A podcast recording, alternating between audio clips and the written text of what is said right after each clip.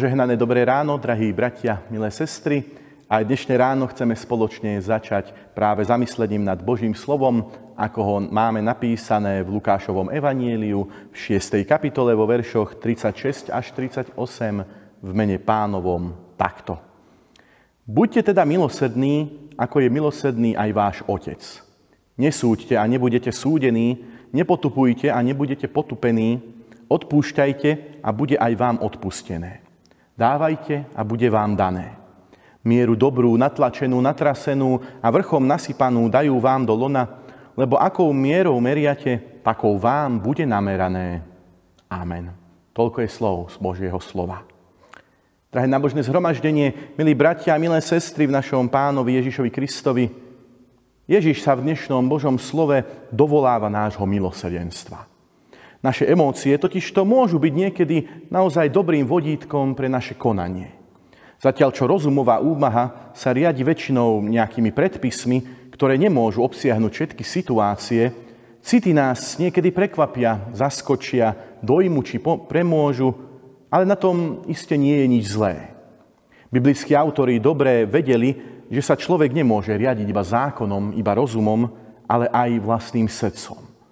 Izraelci vtedy umiestňovali sídlo pocitov do čriev. Snaď preto, že svoje vnútornosti človek až tak veľmi neovláda. No a to je dobre, pretože pocity nám napovedia, kedy by som mal odpustiť alebo ustúpiť, pomôcť alebo sa rozdeliť.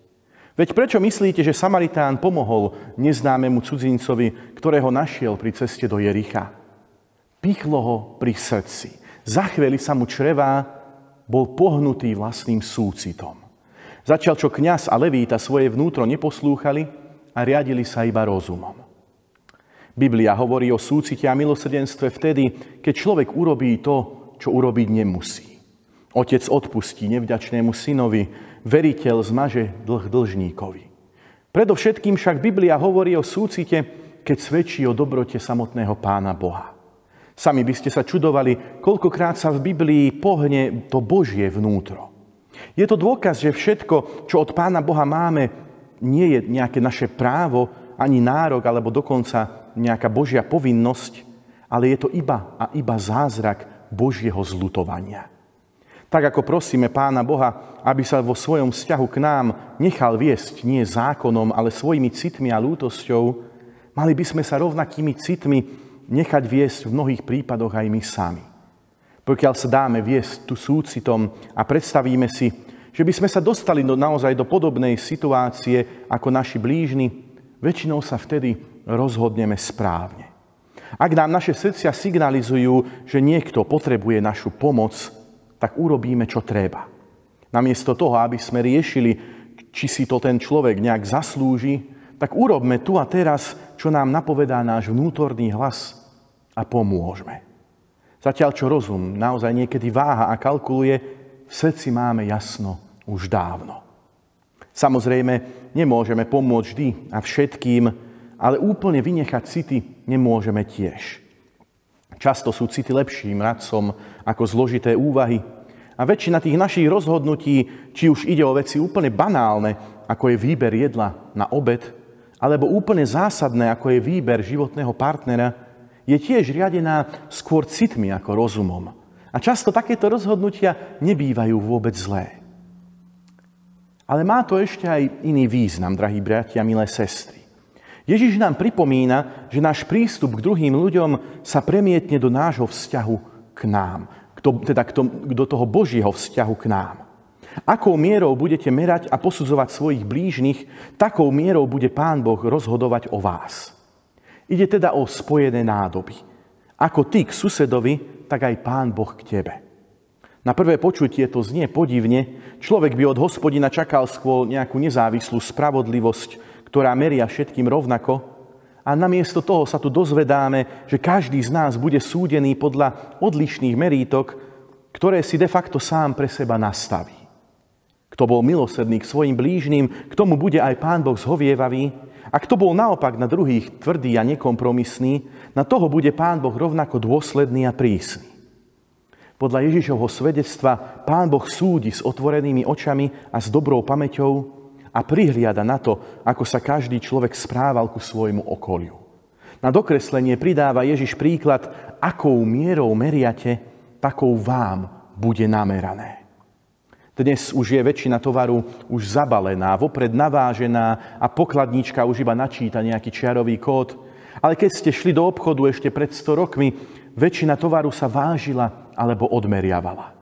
No a bolo dobrým zvykom, že vám obchodník pridal aj niečo nad mieru. Dal vám radšej viac.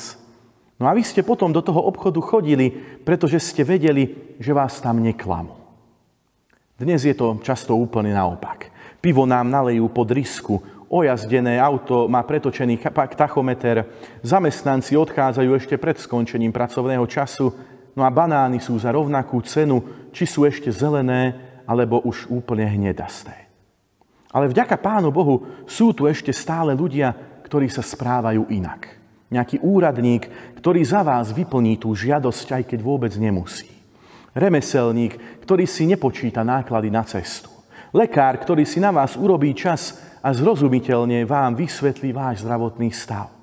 Umelec, ktorý vystúpi bez nároku na honorár.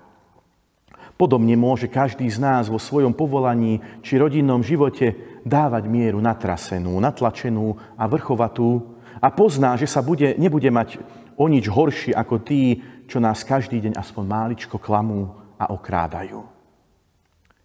Evangelium má však na láskavé a súcitné konanie ešte pádnejší dôvod. Podľa Ježiša má byť človek milosrdný nie len preto, aby sa dočkal rovnakého milosrdenstva od druhých, ale preto, že sa mu milosrdenstva predsa už dávno dostalo a stále sa mu dostáva z tej Božej strany. Garantom zmyslu milosrdného konania je teda Pán Boh sám a nie iba nejaká pravdepodobnosť, že aj druhí na nás budú dobrí, keď my im ukážeme vľúdnu tvár. Kresťanská pomoc blížnemu je podmienená nie nejakou budúcou ľudskou dobrotou, ktorá je neistá a náladová, ale Božím milosrdenstvom, ktoré je už teraz isté a skutočné. Božie milosrdenstvo má teda dve fázy, drahí bratia, milé sestry. Po prvýkrát si to uvedomíme, keď uveríme, že náš život nie je náhodný ani samozrejmý, ale je prejavom Božieho zlutovania a milosti. Vyvrcholením tejto Božej dobroty je svedectvo, o Ježišovi Kristovi, ktorého Pán Boh poslal, aby nám svojou obeťou priniesol odpustenie hriechov a nádej väčšného života. No a potom je rad na nás. Kto si Božiu milosť uvedomí, odpovie na ňu láskou a zlutovaním k druhým ľuďom. Rovnako natrasenú a natlačenú mieru, ktorú sme dostali od Pána Boha, odovzdávame svojim blížnym. No a potom príde ešte tretia fáza. Božie milosrdenstvo ako odpoveď na našu lásku k blížnemu. Zatiaľ, čo ľudia môžu byť nevďační, Pán Boh na naše činy nezabudne a náležite nás ocení. Niekedy už v tomto čase a inokedy až na väčšnosti. Ale tam, kde človek na prvotnú Božiu milosť odpovie iba nezáujmom a pýchou, tam táto tretia a rozhodujúca fáza Božej milosti neprichádza, no a človeku nakoniec zostane iba sklamanie. Že až raz zistí, že si cestu do, neza, do neba vlastne uzavrel úplne sám.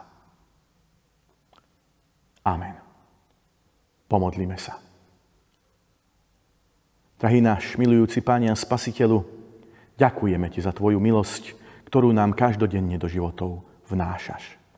Ďakujeme, že sa často k nám správaš nie len na základe tvrdej logiky, ale na základe Tvojich pocitov, lásky a milosrdenstva. Aj my, Pane, túžime tak milovať našich blížnych, ako nás Ty sám miluješ. Nechceme tak žiť iba preto, aby sme si kúpili nejakú pomyslenú miestenku do, nebe, do neba, ale preto, aby sme našou láskou blížnym odpovedali na Tvoju lásku voči nám. Je úžasné vedieť, Pane, že keď my na Tvoju lásku odpovedáme láskou, tak nás obdaríš ešte väčšou porciou svojej milosti v nebesiach.